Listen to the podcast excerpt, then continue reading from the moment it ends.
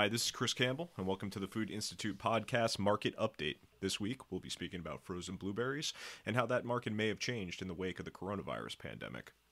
But first, whether you are a first-time listener or becoming something of a regular, we ask that you share this episode on your social media platforms and with your friends and family. It really helps us expand our reach, and we appreciate it when you do so.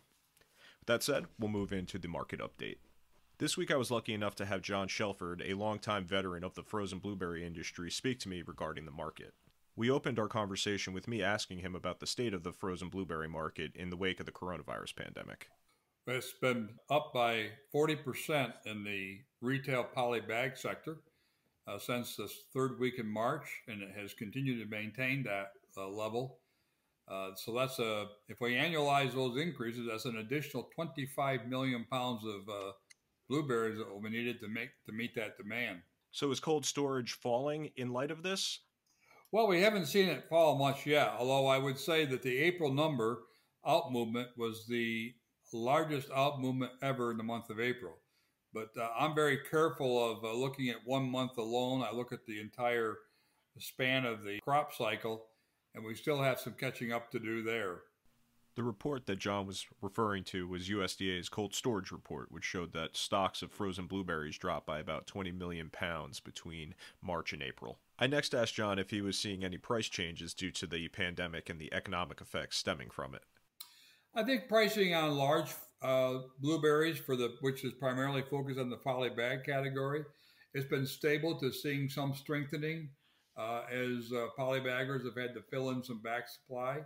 We think that the new crop pricing, which will take place here in the next 6 to 8 weeks, we think we'll see it above last year.